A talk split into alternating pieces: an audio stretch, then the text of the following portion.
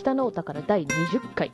このポッドキャストはカナダ在住の日本人オタク女子2人がいろんな話題について喋る番組です。お相手は私カナダと楓の二人でお送りいたします。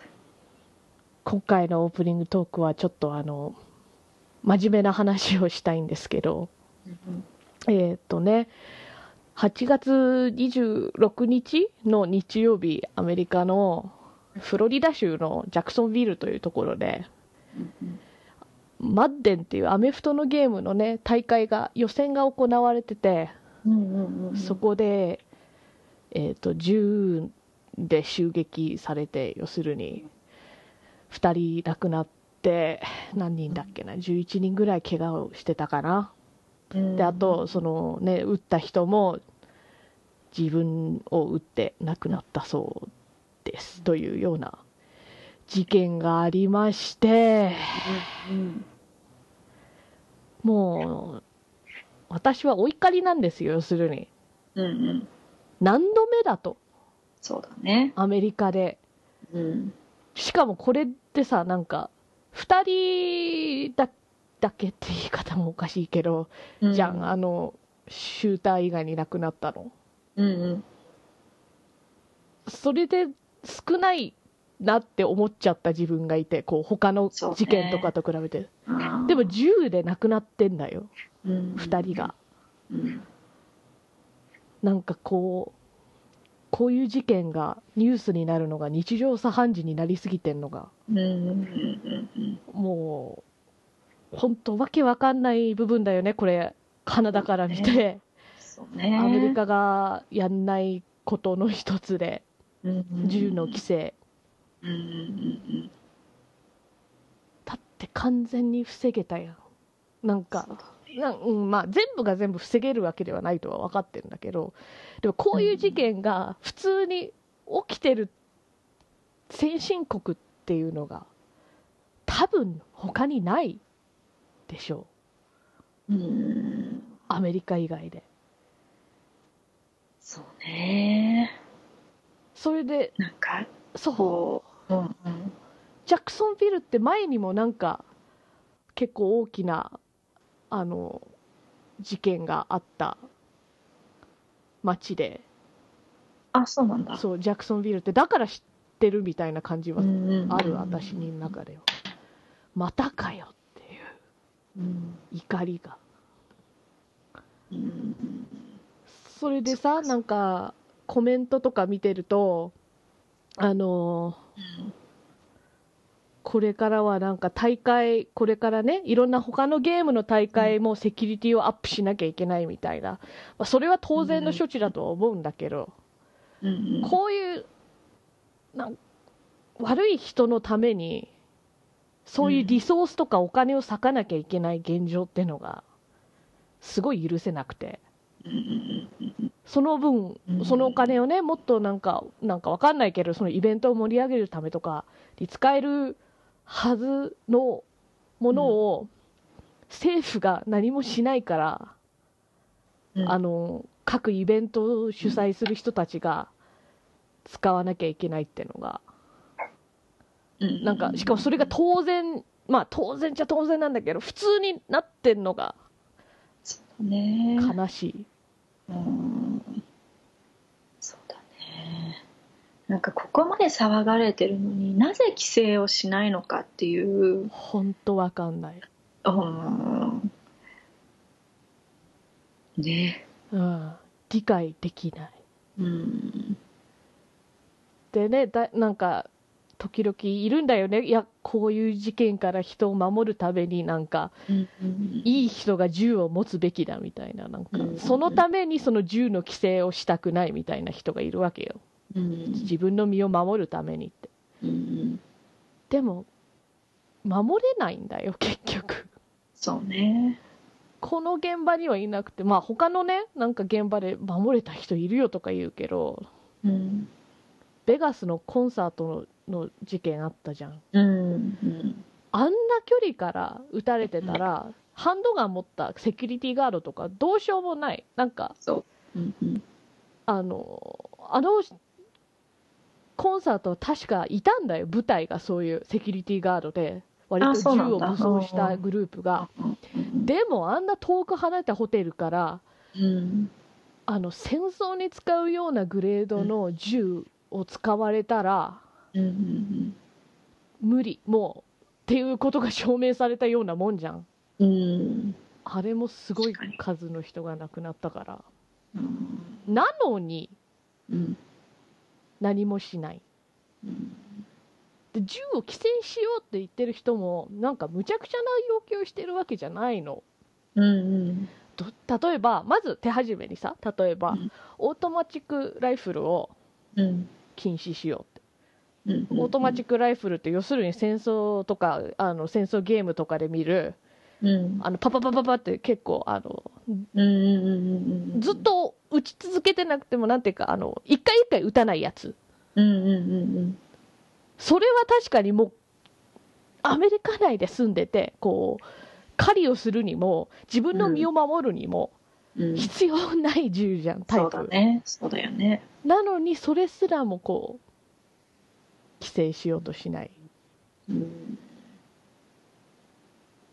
なんかこうカナダは割とねちゃんと銃規制されてて、もちろん銃の犯罪が全くないわけではないけどこんな日常茶飯事ではあるわけではないから、うん。時々アメリカのそういうの見るとどんだけ簡単に銃が手に入るのかみたいなの、うん。うん。うん。うん。怖いもん。そうだよね。なんかドライバーズライセンスみたいなライセンスさえあれば買える州とかもあるみたいで。はあ。びっくり、お手軽すぎてね。身近にすぎてそなんかうん。なでなんかそれで誰が持ってるかもよくわからないうそうからそうそう。なんかこうにそれこそだから日常でも、うん。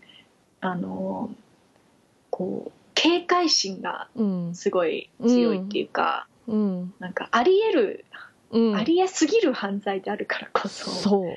常になんかねアメリカにいる時はこう、うん。気になるよね。うん。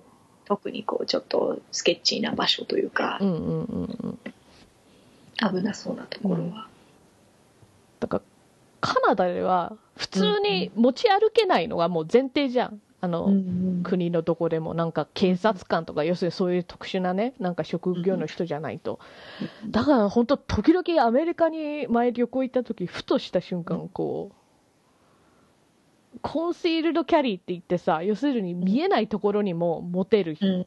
あうん。の州があるんだよね場所によっては、うん。そういうのをギョって思思い出して本当なんかこう、うん。背筋が凍るみたいな感じだもん。うんうんあなんかこんな公共の場所歩いてて周りの人たちって銃持ってる人がいる可能性がもう常にあるんだみたいな。うん。それが安全安心にはつながらないわけよ。こっちとしてそうだよはやっぱり、ね。本当だよね。なんかこういう犯罪者から身を守るためにみんなが武装しようっていうこうのん。論理はちょっとよくわからない。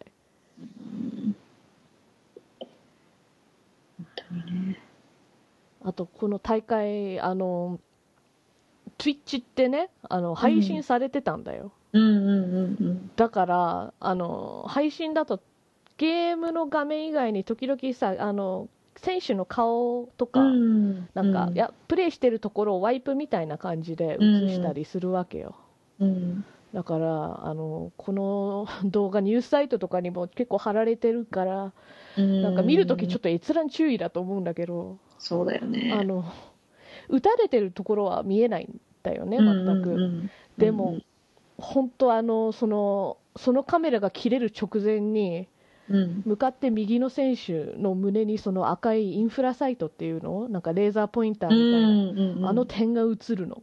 ええ怖い。怖い。だから現にこれ亡くなった2人のうち1人だったんだけど。ああそうなんだ、完全狙ったってことなの？ああまあその選手は要するにあの配信に載ってるってことは多分メインステージ的ななんかうん。狙いやすいところにいたから狙われたっていうのはあるとは思う。だからあの死んじゃったからねなんか動機とかもよくわかんないんだよね、うん。うんうんうん、だけどあのゲームの大会の参加者だったらしい、ああそうなんだ。そうだからもしかしてなんか人によっては負けたからかもしれないとうん。か腹いせとか。あとこれだから日常茶飯事だからなんか、あまりこういう路線のことを言ってる人は見かけないけどうん。でも中にはもしかしてやっぱりこれだからゲームはみたいなゲームは暴力的なものだからみたいに思われる可能性もあるのが悲しい。そうそうなんだよね。話題になってきてたじゃない、うん。こういうものがありますっていうのをその、あのカナダでもニュースで取り上げられてたり、なんかね本当に大きなイベントになってきてたから、うん。知ってる人はもちろんすごく知ってるっていううん。なんか注目が上がってきていたからこそ、うん。なんかこう、危ないイメージがついてしまったのではないかっていう不安がわかる。強い、ついてしまったのかそれともこういう事件があまりにもありすぎてまあここもかみたいな。うん。っていう反応の方が大きいような気はする今のところ、まあだって学校が襲撃されてさなんか学校はこれだからみたいな言われないじゃん、そういう。そっかそうね、だからそういう、うん、ことを言ってる人は見かけないけど、あのニュュースとかではねせめて、でも例えばうちの父がこのニュースをねあの、うん。私に話した時あのなんかまあちょっと本人も悪気はない感じだったんだけど、こうポロッとこう本物の銃を撃ったゲーマーがみたいなことを言っていやいやいやちょっと待ってお父さんこれはうん。アメフトのゲームだから銃は出ない。うん。だからこの偽物の銃をずっと撃ってたから本物を撃ちたくなった人がいたっていうのはちょっと結びつかないわけだし、うん今まで他に何人ゲーマーいたと思う？みたいな。でねなんかこういうゲームの大会各地でもうん行われてて負ける人もいっぱいいたわけで、その中で初めてなわけじゃん。だからその思考論理はちょっとおかしいです。ね。ゲームが人を暴力的にさせるんじゃなくて暴力的な人がゲームやってただけうんっていう。んうんうん。なんかね格ゲー大会うんで今年の初めの方のだったと思うんだけどどの大会かちょっと覚えてないんだけどうん。アメリカの大会でねあのー格ゲーの選手だと割とアーケードアーケードコントローラーって言ってあの大きいコントローラーを持ってなきゃいけないからうんうん。みんな割とバックパックを持ってそれを入れて、もうあの歩き回ってる人がいるわけ。うんうん。でもそこの会場はみんなにそのバッグを持ち込むのは禁止。バッグを持ち込みたいんだったらこの全部透明ななんか透明なビニールでできたバックパックをそこで売っててこれじゃないとバックパックは禁止みたいに言ってたわけうん。でまあみんな大体文句言ってたわけよ。あの高いわ。あのあんま入らないわ。だの。うんうん。だからその言い分ももっともなんだけどああうん。これはアメリカではなんか当然じゃっていうかうんあの考えなきゃいけないことなんだなって。別におしゃれのためじゃないわけだからそのね。ね。うん。あの中身が見えるからって。うん。そういうバックパックをあの売りつけてたわけだけど、うんうんそうだね。やっぱその環境がね。うん。だからに日本でもだからコミケとかやっぱすごい大きなイベントがね、うん。あるわけでさ。うん。一番最初にあの言ってたけどうん。そのねそそのみんなを守るために、うん。そのかいあの主主催者の人たちがうん。もっとお金を、ね、使わなきゃいけないってなったらやっぱりどこかでバランスが崩れるっていうかね、うんそう。今までできてきたことができなかったりとか。そう。それとか入場する人ももちろんチェックが厳重になっうんそうそうそう。てその分時間も食うしうんうん。そしたらもしかしたらね遅刻してなんかあの、うん。負け扱いになったっていう人とかも出る可能性もあるわけじゃん。そうだよね。うんだからなんかこういう少数のために他のみんながなんか迷惑被るみたいなのがうん。すっごい悔しい。うんうんうん。いつなんか何回起これば変わるのかなって思うよね。うん。でなんかあのその前回の前回のっていうかうんどっか学校でシューティングがあった時に、前回のっていうのはまたすごい悲しい言葉だけど。そうもうどれだよみたいなうん。ね感じなんだよね。そう。でもあのそそれこそ高校生たちがすごい声を上げてね、うんうんうん。あの規制してくれっていう声を上げ,、ていたわけじゃない。うん。だからそのあの、うん。マージョリー・ストーン・ダグラス・ハイスクールそれで合ってる？かな？あの、バレンタインデーに起きたやつだと思う。これのねあ、高校生がすごい、あの、声明出したり、すごいリーダーシップ取ってるよね。うんうんなんかうんそのなんていうのわ若者っていうかね未成年っていうか、の子たちだってうん。声を上げてるってからことはもう、うんなんていうの子供も子供うん。も気づく恐ろしさっていうか、うん。なんか異常さっていうか、うん。がこうあるからうん。だって、サンディ・フックってさ、覚えてる？小学校襲われたやつ。うーんあーいいつのやつ？だからこれでも、ここれは大きいニュースになったのが、なぜかというと、他は今までさ、まあ、高校、大学が多かったじゃん。ん大体そこの OB がうん。復讐にみたいな。じゃなくて、小学校が、うんで20人亡くなったのが。うん確か。うん。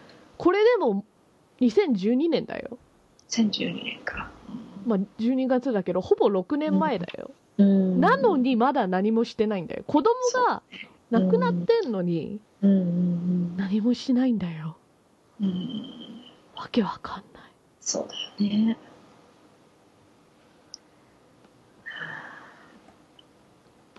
なんかこういう話題で一番最初に私が覚えてるのは、うん。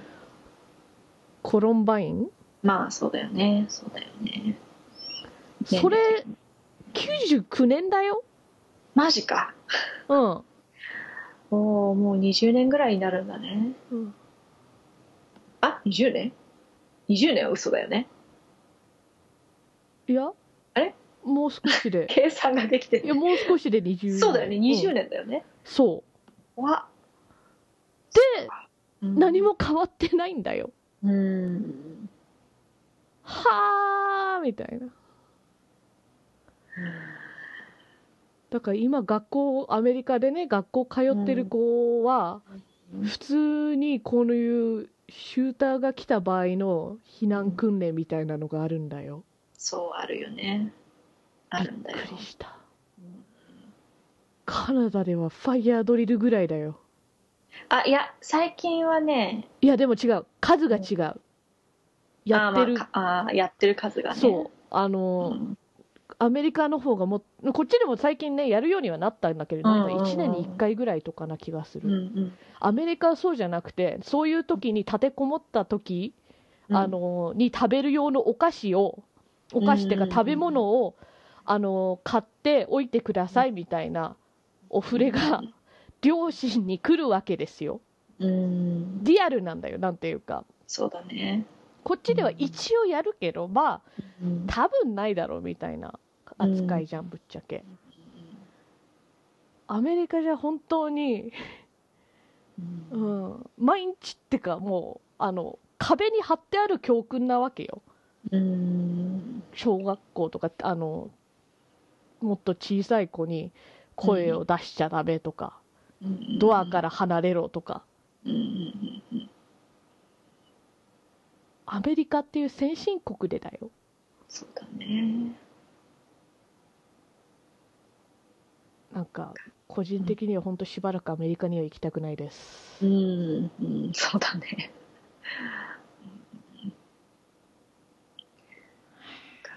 何も変わらないうん、からね、そそこが怖いんだようね。そだからなんかおお隣さんだからこそこう、近い存在だから、ううん。本当にあの変わってほしいなっていう、うん。あのこうし親近感という意味でうん。なんかこうななんなんていうのかなこうん。言葉が思い浮かばないんだけど、いやだってなんかこう日本を襲う地震とかじゃないじゃん。地震はもうどうしようもないっていうか地震はもう災害だからね、うん、うんうん。なんか変えれる変えてこう抑制とかできるものなのに何もしないってすげえなみたいな。横から横ってか隣から見てて本当思う。何をしてんだろうって本当思う。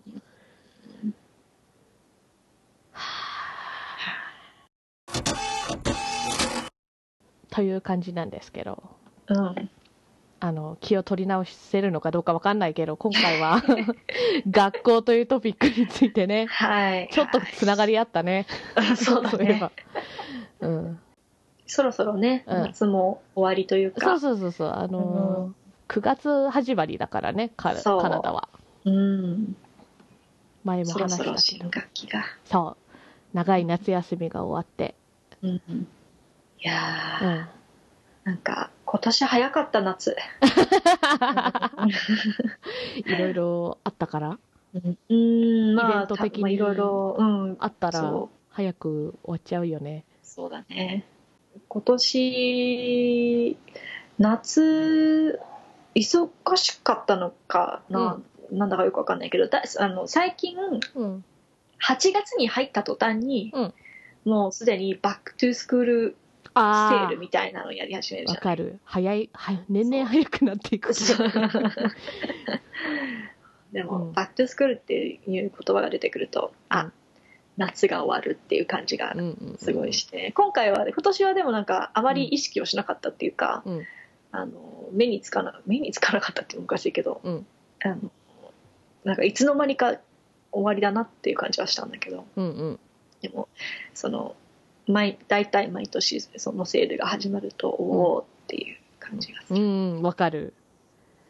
まああの基本的に制服の学校の方が少ないじゃん？うん。だからなんか服とか大きいよね、うんなんそうね、うん、あの小中高とうん。やっぱりこう新しい新学期が始まるイコール新しい服をとか靴とか買うみたいなのうんうんうんうん。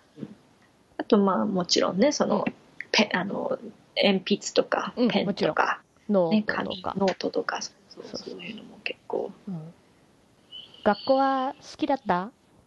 学校好きだったよ。あそう。ん。うよかったよかった。た、うん、好私も割と好きな方だった、きな方？そっかそっか、まあ、それでもこう雪が降ってお休みになった日とかわーいだけど、うんうんうん、でも基本的に毎日行くのは楽しみにしてた派なんで、うんうんうんうん。今考えるとすごいうん、あの疲れそうだよね。わかる。だって一日中学んでんだよ新しいそうことだね。ね。うん。今考えるとすごくない？そうだね。朝から夕方までさ、常にだってほらあの例えば新しい仕事とかが始まるとさ、うん。割とちょっと新しいことだらけでうん一日の終わりにはもう完全に疲れてるじゃん、うんうんうんあるある。それをさうん。毎日だよ、毎日。そうだよね。学校なんか子供っていうかねその若い時うのん。体力というか、うん。そのエネルギエーネルギーとあとやっぱねあの子供だからこそ全部が新しいわけじゃん、うんうんうんうん。経験としてさ、ね。人生の経験うんとして、うんうんうん。というかだからだ慣れもあるのかもしれないよね、うんうんうん。ちょっと思ったりそうだするけど。ね。なんか新しいことを始めることの抵抗感っていうか、うんうんそのハードルはすごい低かったのかもしうれない、ん。ななんだろう、うん。何を話せばいいんだろう？日本の学校といえば私だってうん。体験入学うんうんうんうん。2回しただけでうん3年生と4年生の、うんだから夏休み始まる1週間ぐらい前かな？うんにやった感じ。なるほどうんで、なんだろう、違い感じはしたんだけど。給食？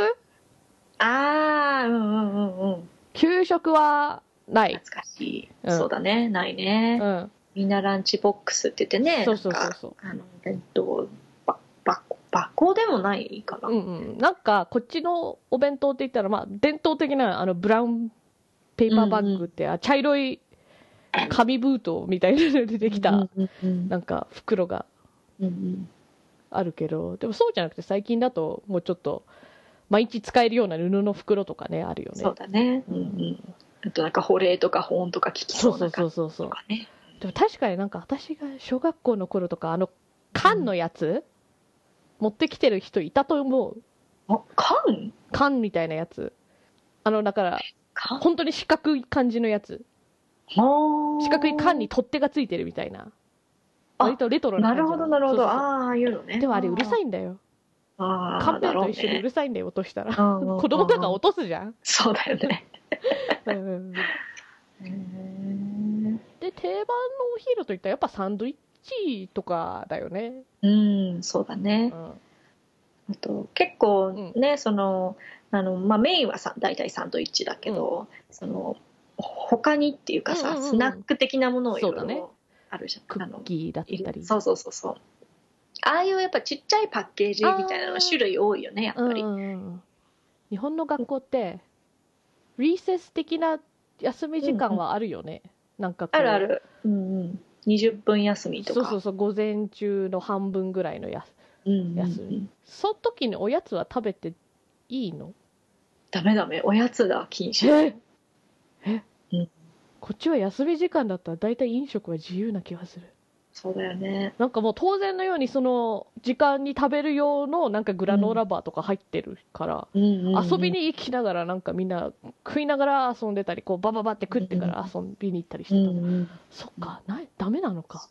そう。だからそれが多分一番違う気がする。そのああのね小小学校を、あのオーストラリアで始めて日本に帰ったわけじゃない、だからオーストラリアでもなんか、うん。あの10時半とかそうそう11時とそんぐらいういうそんなような時間そにあのスナックブレイクみたいなのそうそうそうそうそう。があるんだよ。だから食べるんだよね食べる。時に。なんか当然のように、うん。そうそうだからお腹がさうん。そそうなんていうの？まあ、うん。それくらいにちょっと空いてちょっと食べて、でランチって感じそうだそうそうそう。もう日本に帰ったら、完全に20分休みはうん。ねあのただ外にいて遊ぶか、まあ、教室行ってはちゃったからあもうお腹が空いてお腹が空いて。だね。給食の時にはもうペッコペコだね。そはあう、うん、はあそこがちょっとね、うん。あのある意味カルチャーショックだったんだよね。はあはあはあはあ。中学上がったらさもう、ねティーンエイジャーなんてさうん。お腹空いてるじゃん、常に。うん、そうだよね。待ってらんないわそりゃ。考えてみたら。うんだから早弁とか、うん。あま、個人的にはしたことなかったけど、うんうんうんあの気持ちはわかるなって感じそうだね。うん。今すごい納得がいった。そうかおやつが食べれないのか。そう。はあ。だからそれでだって朝部活とかやった人とかさ練習とかやった人は本当にね。絶対すくでしょ。うん。そう。まあだから、うん。た体育系のね、その部活の人たちがちゃんとあのそういうエエネルギー補給じゃないけど、うんうんうん食べられたりするのかちょっと私は。知らないからうん。でもそうじゃなくても成長期だからもう常にそう腹が減ってそう。ね。はあ。そう考えるとなんか基本的に体の方が緩いような気がしてきた。うん。なんか中学まではさすがにないけど高校からはさなんかうん。クラスによってはおやつ OK なクラスなかった？うん。なんかもうちょっとオプションっていうかみたいなやつであの例えば自習みたいな感じでさなんかやってたら、まあ、ちょっとお腹減ってたらグラノラバーぐらいならいいよみたいな。あんま音がしちゃダメとかあのとか規制はあったけど、うんなんか食べれたような気がする。うん。大学なんかだったらもう全然ね。あもう余裕。ね そうあのうん。朝早い授業とかだと朝ごはん食べながらうんうん。食べやってたけど。日本の大学ってそういえばあのドラマとかの印象しかないんだけどあんま食べてる人いないよねそうだね。ダメなのかな？なんかダメな感じがしない。うん。なんかねあの授業中に飲食はちょっとなんかうん飲み物ぐらいならああ。どうなんだろう。でもコーヒーとか持ってる感じのイメージがないよね。なんかその水だけとか。うん。水とか。でもそれもなんか隠してるような気がする。あそうそう。イメージ閉まってるかイメージだよね。そう そう考えたら自由だな。なんかうん。普通に飲み食いしてたわ。普通にコーヒーは片手だったいつも。でしょ？そうだよ常にね そんな学生いっぱいいたわ。やっぱそうだよね、うん。その、うん、スナックがうん。だって授業中にそのあの時期によってはさ、うん。うん先生たちがなんか、うん。それこそハロウィーンのお菓子とか、うん。あのあの何？あのなんだっけ？なんちゃらケうん。キャンディーケーン。ーンキャンディーケーン う。ん。あのねクリスマスの時期はそういう。のうんうんうん。くれたりとか、そうだね。お菓子が出てくるっていそううだね。結構餌付けされてたな。うん。ね。はあと授業のスタイル的にさ、うんあのまあし小学校の違いが一番個人的に感じたからあれなんだあけど、うんうんまずデスク時間もあるけど、うん。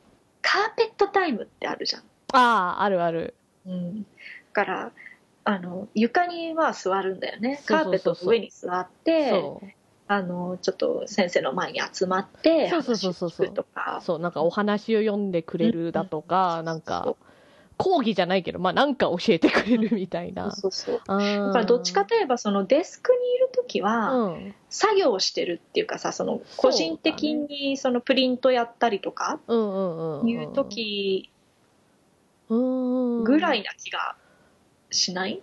そうだね。そういう意味じゃなんか日本の確かに小学校とかよりは、うん。いろんなところに座ってたっていうか、うなんか、まあ、机もあったんだけど自分の、そううん。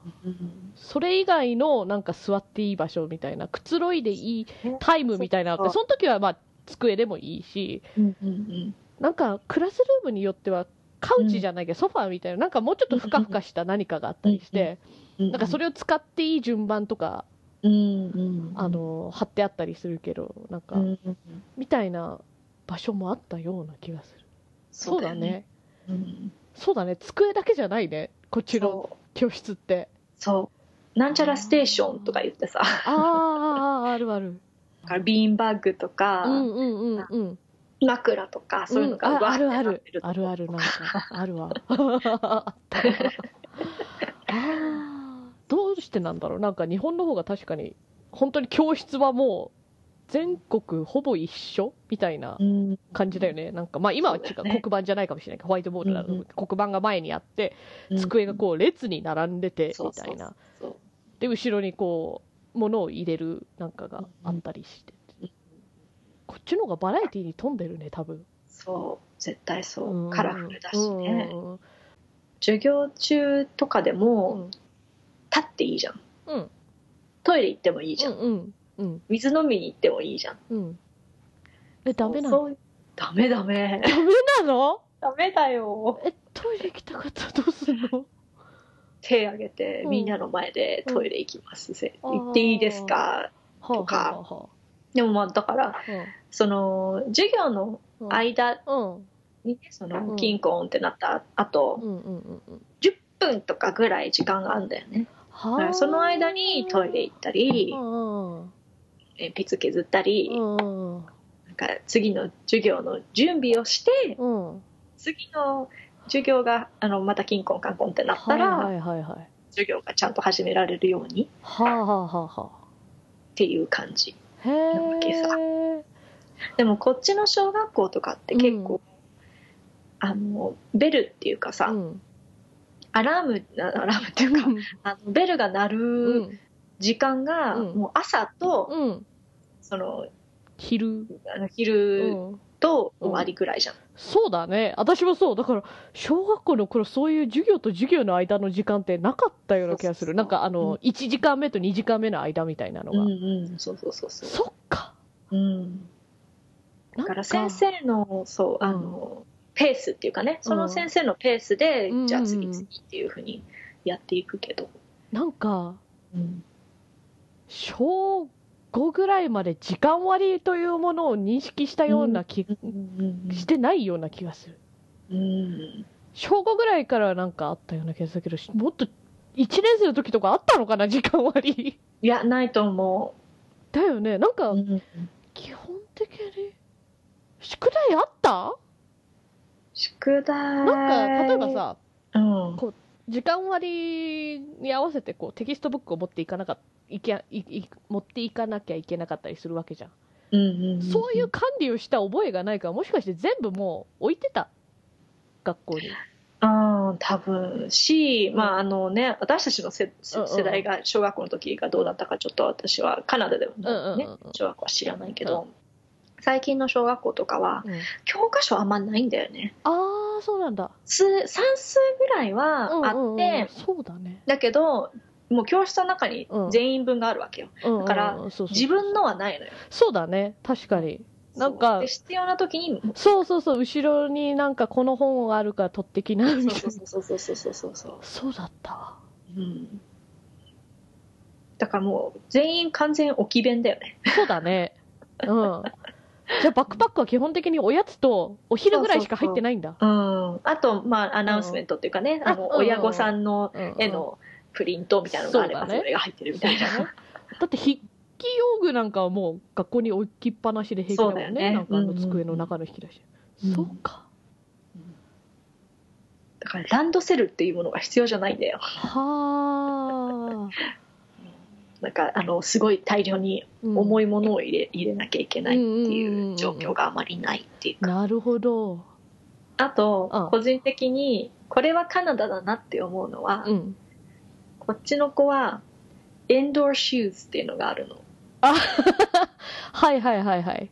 なぜかっていうと、うん外でね、うん履くブーツとかは、そうそうそうそ雪ですごい濡れたりとかして、う。うん。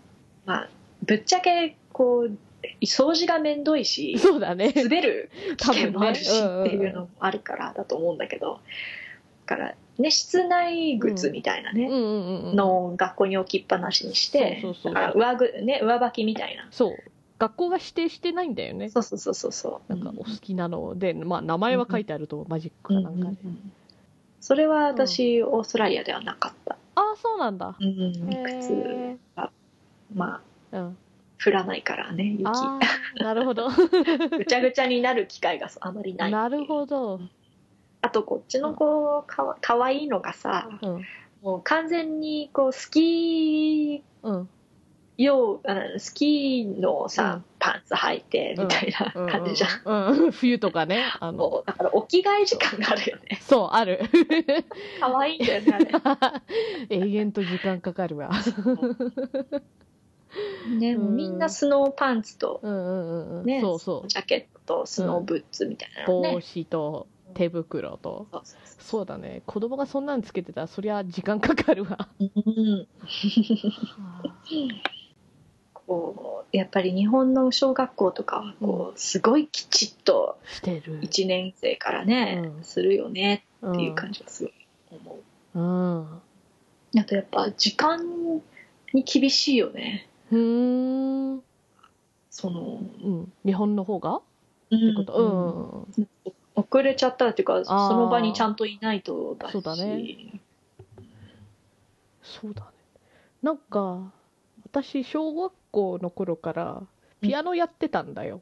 うんうんだけど、そのピアノのレッスンを受ける時間っていうのが、うんうんまあ、何曜日だったか忘れてるけど、例えば水曜日の昼ちょっと前とかだったのかな？昼間だったのかな、うんまあ本当じ本当なら学校に行ってるはずの時間なわけよ。でもなんか多分うちの親が学校になんか行ってあった。んで毎週その時間抜けてたわ。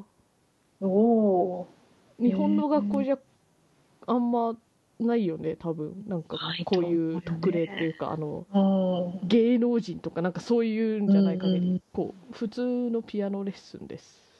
うん。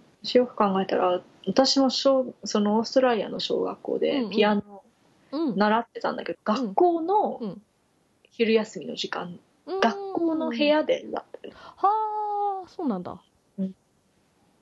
それは通学が楽っていうかうん。うんねうん。来てくれてたんだろうねつまり、そうだね。先生うんうんうんフレキシブルだね。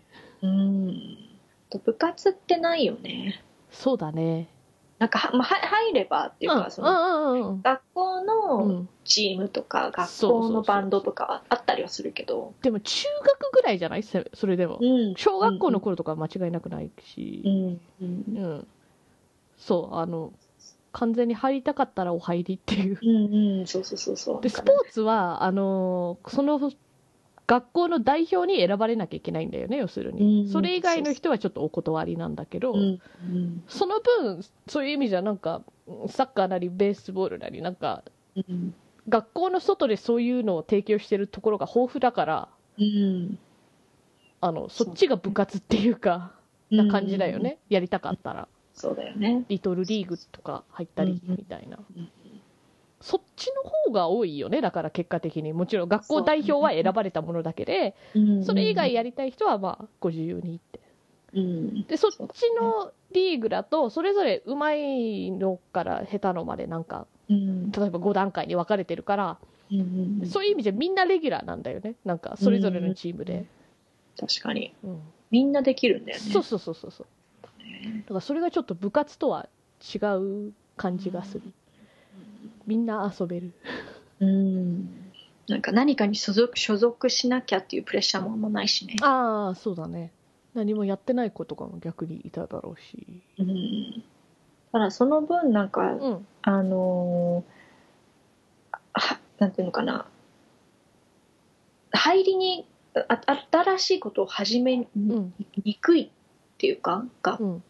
そ外で探さないとああなんかできないそうだね。親任せっていうか。そうそうそうそうそうそう。そううんうんうん。なんか、うん、あと割とそのだから外になっちゃうとさうん。もういろいろあるわけじゃん。うん。だからこう学校の中でこういうものがありますっていうのを部活ので見れるっていうよりは自分で探してそうだね。やってみたいって言わないとなんかそうだね。たどり着かなそう。っていう感じうん。でもその分ねうん。なんかこっちの子たちとかを見てるうとん夏休みとかそれこそ。うん。結構いろいろ体験してる子はするじゃない、うんうんうんだからそこであのいろんなものに向き合ってうん。なんか何が好きかとか、うんうんうん。そういうのをすでに小さい頃から選別していっているよそううな、だね。なんか前行ったねデイキャンプなんかはうんまさにそういう体験ができうん。いっぱいできるところがあると。思うそうそうなんか専門のこうサッカーのデイキャンプみたいなのもあればただスポーツデイキャンプみたいなのもあるじゃん,、なん。かそうだよね。1週間いろんなスポーツをやるみたいな、うんうんうん。そういうのでアーチェリーとかもやったような気がするもん。なんか子供用だから多分ねなんかそんな強くはないんだけど、うんでも風船割ったりなんかしてたわ。うんだから楽しいことを見出せるっていいよね、そうだね。でもその分金は払わなきゃいけないけどね。そうだね。そこがね。そうそうそう。でもまああのこうベビーシッターじゃないけどさ夏の間の学そうそうそうそう。ねあのデイケアとか学校うんうんうん。子供を見てもらえる場所っていう意味ではまあうんうんうんうん。しょうがないかなっていううんうん気はするけど、まあもちろん。うん。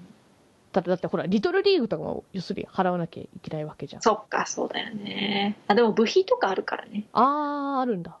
あるある。でもなさそうなの？ないのとかもないの？みんなあるもんなの？うーんどうなんだろう。部費ってでも結構、なんかどこもありそうな気がするけどでもそのたリトルリーグとかそういうのと比べたらねそうだいぶかなってなんなんとなく思ってたけど。少ないと思うけど。うんうんうん。あ高校あでもどうなんだろうな。日本の高校をしあんまり知らないからあれだけど、うん。高校はもうなんなんか全授業うん。別の部屋じゃん,、うんうんうんうんホームルームがないっていうかそうだね。自分のクラスがあるわけじゃないから。そうだね。もう大学みたいなシステムだよね。うんそうだね。自分のそれぞれのスケジュールがあってそれに合わせてこういろんな教室に行くみたいな、そうそうそうそう。だからね。でしかも移動時間が5分とかそう 私たちいた高校結構でかかったからね。あの人の波をねなんか避けたりして、そう。移動だけでうん。休みが終わるから、まあ、トイレ行きたかったらもう本当、うん。授業抜けてトイレ行くしかそないよ、ね、うそうそうそうそうそう。でもその分だからなんか遅刻には割と寛容な先生多くない、うんうんうん。そうだね。なんか確かベルが鳴ってもこうなんか明らかにこう行く意思があるみたいな感じにだったら全然あの咎められないみたいな先生は多かったと思確かに確かに、ああと違うと思うのは、うんうん先生同士の電話があるじゃん、うんうんうんであれでなんかたまにうん「何々さん呼んでください」とか言って呼び出されたり、うん。だからやっぱ授業を抜け出すっていうのが割とうん。よくあるそうだね。出来事っていう感じ、そうだね。高校になってもさなんかカウンセラーとかに会う時間があるじゃん、なんかガイデンスカウンセラーって言って進路相談とかする人。そういうアポイントメント取るけどそれはもちろん普通の授業の時間内でもうん。先生にあらかじめ言っておけば何時に抜けなきゃいけないんでって言ってあ行ってらっしゃいみたいにうん。言って抜けて帰ってくるよね、そうだよね。うん、てか日本の学校は内線ないの？そういう教室ないと思う。教室に電話があったイメージがない。はあ。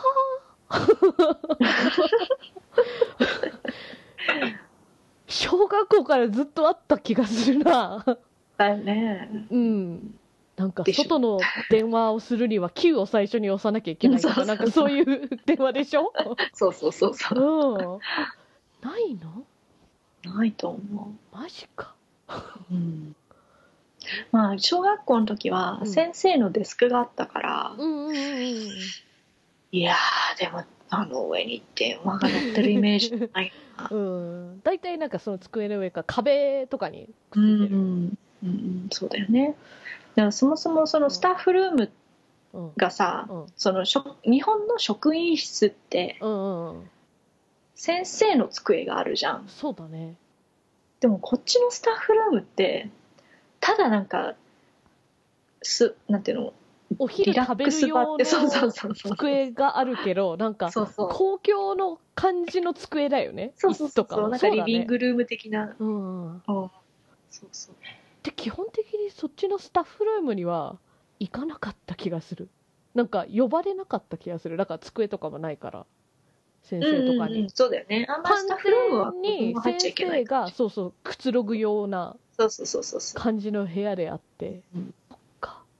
うん職員室って言っていいんだ、うん。そうそう。ああないわそういう職員室は。だよね、だうんからまあそだからその教室が先生の部屋なのそうそうそう。だからそこに座ってたらまあなんかうん。アプローチしてもいいみたいな感じだよね、うん。そうか。うん私もさだってなんていうか小中3ぐらいまでだけど日本の教育っぽいものは受けてるじゃん。なんか補習校って言ってね、あの土曜日だけに行く学校があって、だけどスタイルとしては日本の学校っぽくないんだよね全然。うん。あの日本の学校の教科書を使うけど基本的に日本からカナダに来単身単身赴任じゃねえ単身赴任だったら子供がいない。あの家族で 赴任してそれで、まあ仕事だから何年か後に帰るからなんていうかその時に学校にね追いつけるように、うん。あの間にやってる学校みたいなスタンスだからううん。うん。人数めちゃくちゃ少ないんだよね。なんか普通の学校とかと比べて、多くても12人とかだったもん私うのん。クラスは、ねだからなんか割とこう先生ともフレンドリーなんかそういう意味じゃコミュニティみたいなね、うん。なんかうん。もう兼ねてたから日本人が集まる。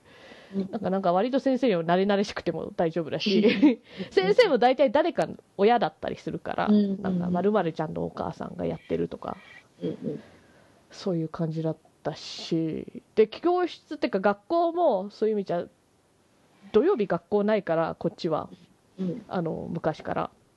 その土曜日だけ借りれてる普通の学校だから、なんか、うん。うん、だいぶ普通の学校とは違うっていうか、教室移動とかもないし。ねだからなんか、一週間のこう、体験じゃちょっと、あんま日本の学校ってよくわかんなかったんだろうなって感じがする。そういうの見ていたし、なんかね、ドラマとかでも見ているんだけど、うんうん。なんか、楓ちゃんほどこう、違いを感じてないっていうか、うん。一週間ぐらいだと結局誰とも馴染めず、なんか、うんうん日本の学校怖いみたいな。やだ、やだ、もう、みたいなイメージしかなくて、もう、すべてが異様だったっていうか、うんそうだよね。なんか、あっちもこう、外国人扱いしてくるし。かるよだから、なんか、結局こう、うん。体験してないっていうか、馴染んでないっていうか。うんうんうんうんだよねなんか全部はやっぱこうんう、うんそうそうそうそわかんない。ねそう、わかんない。給食っていうのが。一番違うところでそうそうそうそう。なんか割と美味しい食べ物が出てくるみたいなね こんなもんが出るんだって。うん。ねああ、でも。じゃ、あ給食の当番とかもやったことないよだから、本当はこう、仮の班みたいに入れてもらったわけよ。うんうん。で、本当はその班がやる日があったんだけど、うん。あ、いや、あの、要するに、こう、お客さんじゃないけど、やったことない人に多分教えるのもめんどくさかったんだろうね、なん。か先生とかは。だから、あの、やらなくていいよみたいに言われてう、んうん。や逆にやってみたいのになみたいな感じはあったんだけど、なんかそう言われたら、こう、うん、じゃあ、みたいな、なんか、やらなかったです。そっかそっか給食当番、うちの小学校うんはうん。1週間当番だったんだよねああ、そうなんだ。だから、うんうんあの自分の割烹着じゃないけど、うんうんうんうんうん。その週に使う割烹着があって、うんうんうん金曜日に必ずうん、持って帰って。洗ってはいはいはいはい。ちゃんと持って帰ってくるってあいうあ、はいはいはいはい。ことをしなきゃいけうんなうんうんかったり、なんか懐かしいな いろいろ思い出すあそうだうんそれで思い出したわ、うんそれでもあの掃除とかもうん。しないじゃんそう。私も今それを思い出した。こっちと、あ日本の学校で大きな違い。うんこっちは自分の学校を掃除しない。しないよねあの、そういう清掃員さんがいる。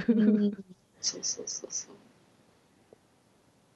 だからなんか、こっちの人で驚くポイントお大きいよね、そこは。日本の学校で自分の学校を自分でこう、綺麗にしてるみたいな。うんなんかすごいいいことだっていう感じでポジティブに見られる。感じがするよそう、ね。でも確かにさうん、ゴミペイってやったらうん、ね、うん。あの掃除しなきゃいけないから自分で、うんうんうん、なんかポイはしなくなるよね確かに。落とし物とかも気づきやすいしねああ。これ何々ちゃんのペンじゃないとかああ、そうなんだ。はあ、はあはあ、ただ面倒くさかったけどねでしょうね。うん掃除があるとうさ、ん、部活に遅れんだよねああ、はいはいはいはいはい。中学の間は部活するために学校行ってたようなもんだったから、うんうんうんうん。だったら早く終われと思いながら掃除買ったり。そうそうだったりってうん、どうなんだろうねって思う。いいことないような気もするけど、でも確かに本業は学業っていうか、掃除しに学校来るわけでもねえからな、みたいな。うん。なんかそう、自物を大切にする気持ちもちょっと芽生えたりする？そういうもものってかさ、うん自分のこう管理下じゃないけど、みたいな。いやーとかも芽生えた記憶はないな。あでもまああ、うん。あの掃除して結構、うん。毎日やるのにうん。なん。か砂とかうんうんか埃とかたまるもんだなとは思ったけどね、うんながらに。うんうん。ね雑巾かけてうねん。ほうきで吐いて走って雑巾かけるわけだからうん。ね、ようやるよね。あのーそういう文化だからうん消しかす散らかさないの？ん？なんかずっと前だけどなんか日本の就職試験的なの受けたことあるんだよ。うん。その時テストってか筆記だからさ消しカス出るじゃん、うん。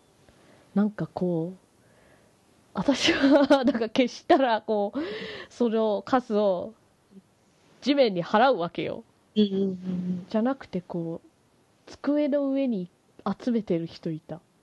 あー。しかもなんか一人とかじゃなくて何人かが集めてこう最後出る時にそれをどうしてたんだろう持ってったんだと思うちゃんと捨ててたっていうか。あー。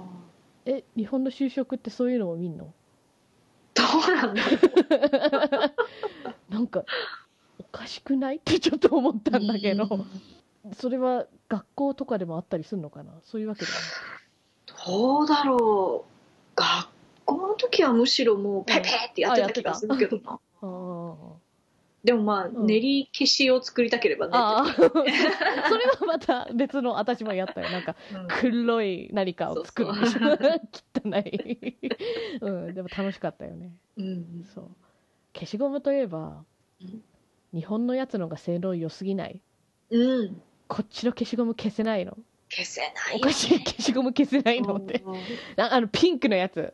そうそうそうそうそう。あれ大嫌い。ザラッとするやつね。そう。本当になんかもうゴムでできてるような感じよ。あれ？なんか日本の消しゴムの方がこうちゃんとこう鉛筆を拾って消してるような気がするんだけど、こうピンクのは紙を削って消してるような気がするんだよ。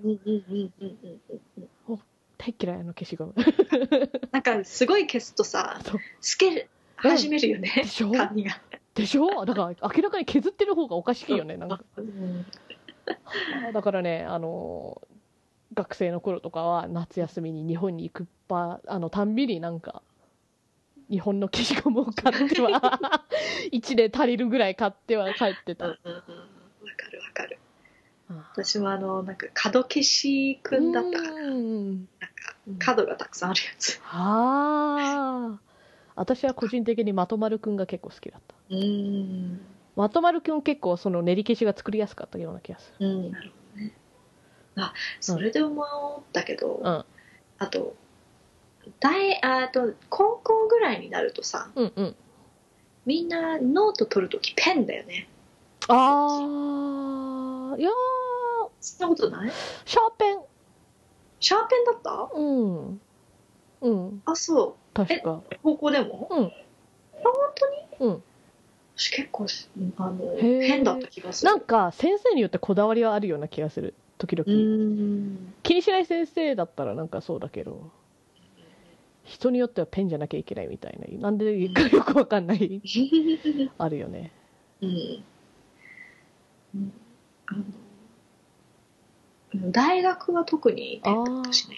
へえあ大学はもう私、あのパソコンでノート取ってた。ああそれもやったんだけどね。うん私タイピングが下手なのか。あそああのタイピングのうん。あの間違いとかを修正してる間に聞聞き逃しちゃって。ああなるほど。もうそれだったらペンいはいはい。なんか手で書いた方が早いと思って。ああなるほど。レトロな感じで。はいはいはいは ノート取っていあの紙とペンで。私の場合ね大学は美大だったから要するに講義の時間は少なかったわけ。ほとんど実技のしうん。あの、しうん、教室が多くて。うん。だから講義受ける教室がうん。 lecture hall っていうんだけど、あの机がなくて。だからあのこうホールによってはこう手すりの中からガチャンって出るさなんか机。が、それすらもなくて、あだからなんかノートを置くよりはもうノートパソコンを手あのね、うん。膝の上に乗せてガタガタやってた方が楽だったわけ、なるほど。姿勢的にも。うんうんうんだってあの授業ねテスト受けるときはね、クリップボードだよ。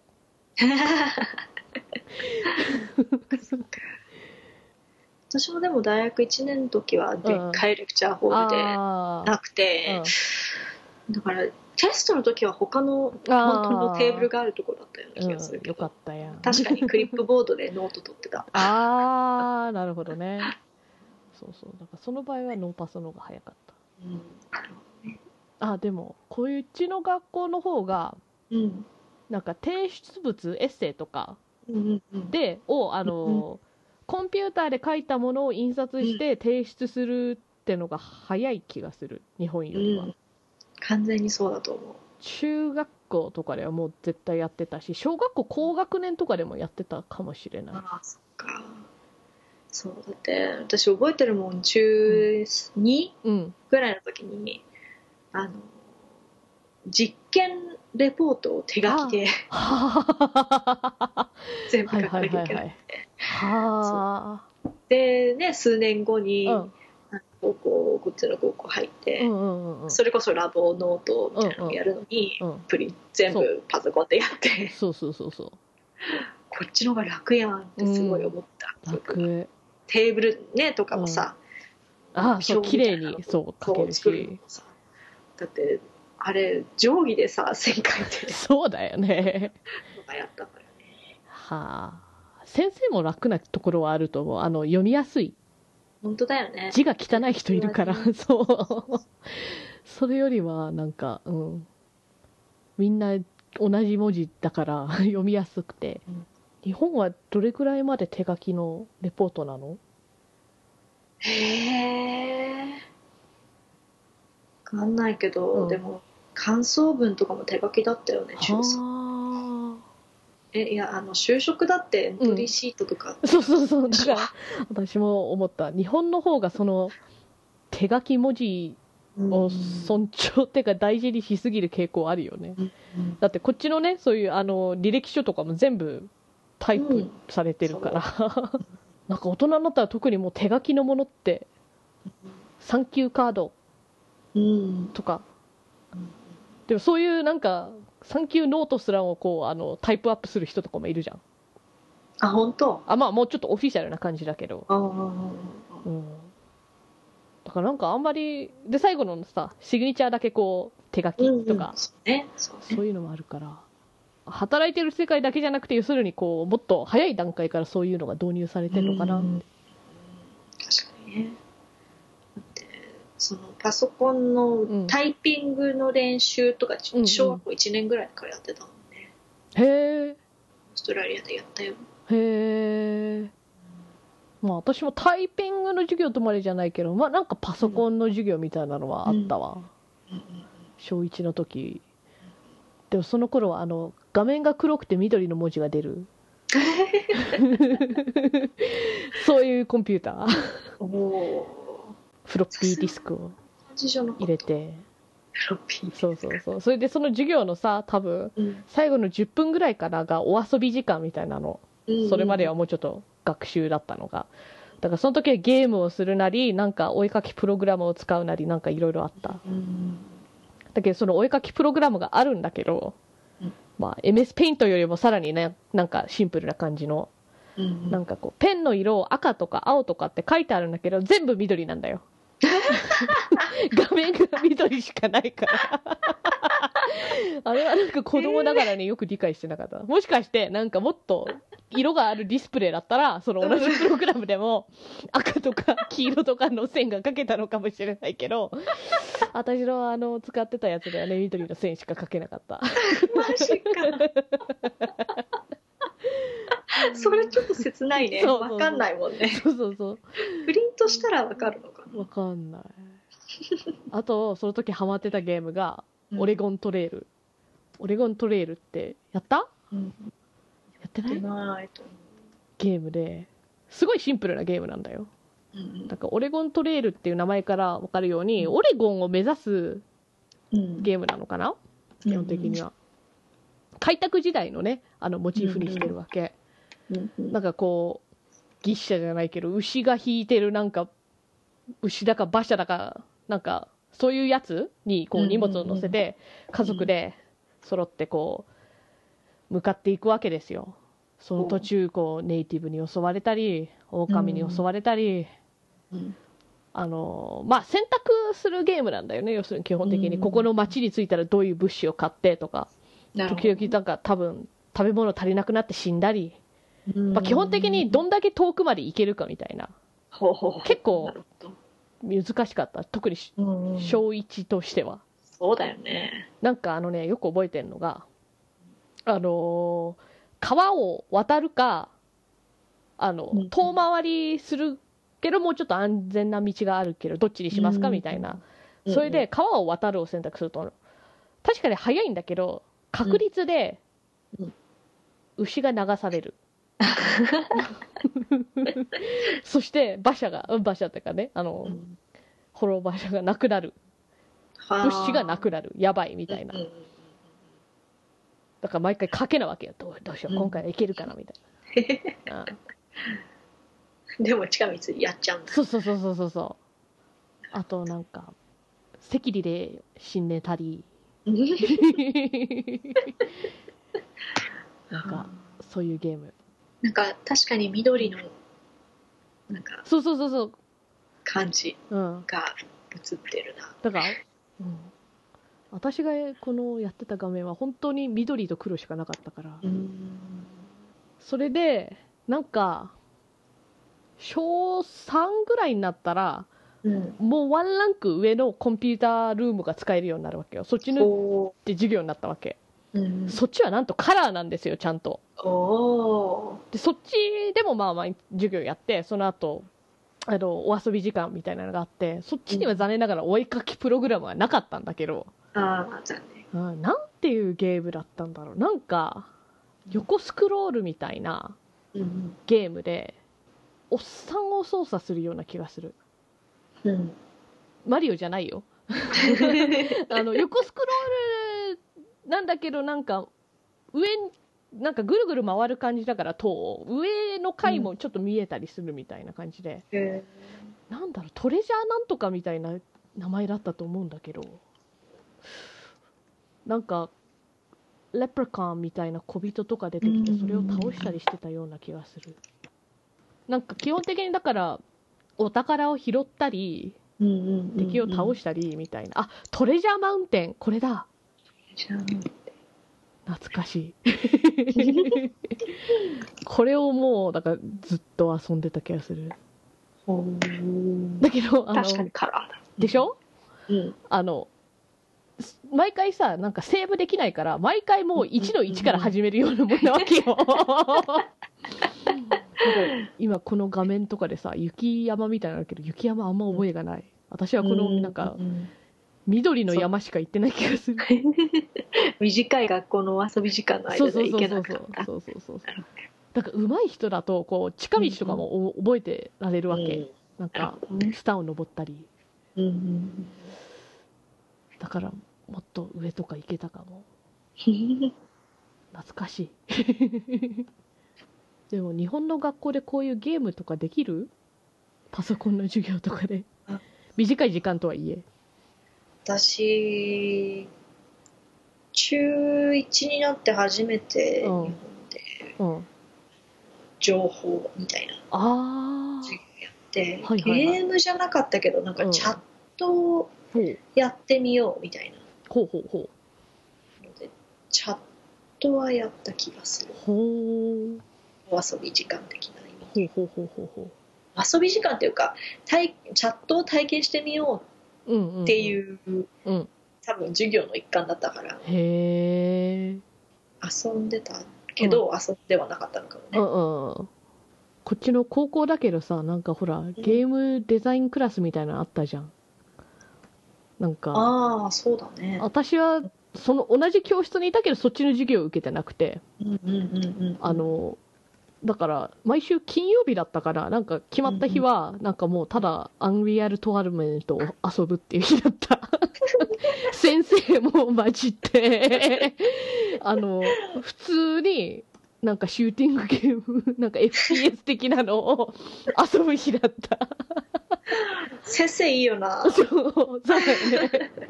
毎日、うん。毎日というか毎週うんそうそうそう1回は遊べるもんね。そうそうそうそうそう 楽しかったんだけどねなんか1週間に1回しかやらないから酔った。ああなんかそういうゲームだった。おおみたいな。ファーストパーソン的な。うん。だからそれでなんか私もそういうゲームあんま得意じゃないけどなんか遠くにうごうごしてるのがいるなと思ってなんかマウスでこう狙って撃ったら「ヘイ!」みたいに先生に言われて「ヒー!」ってなって。だけどまあ冗談でっていうか。うん。だからなんか割とフランクな先生のが多い気がする、うん。そうだね、うん。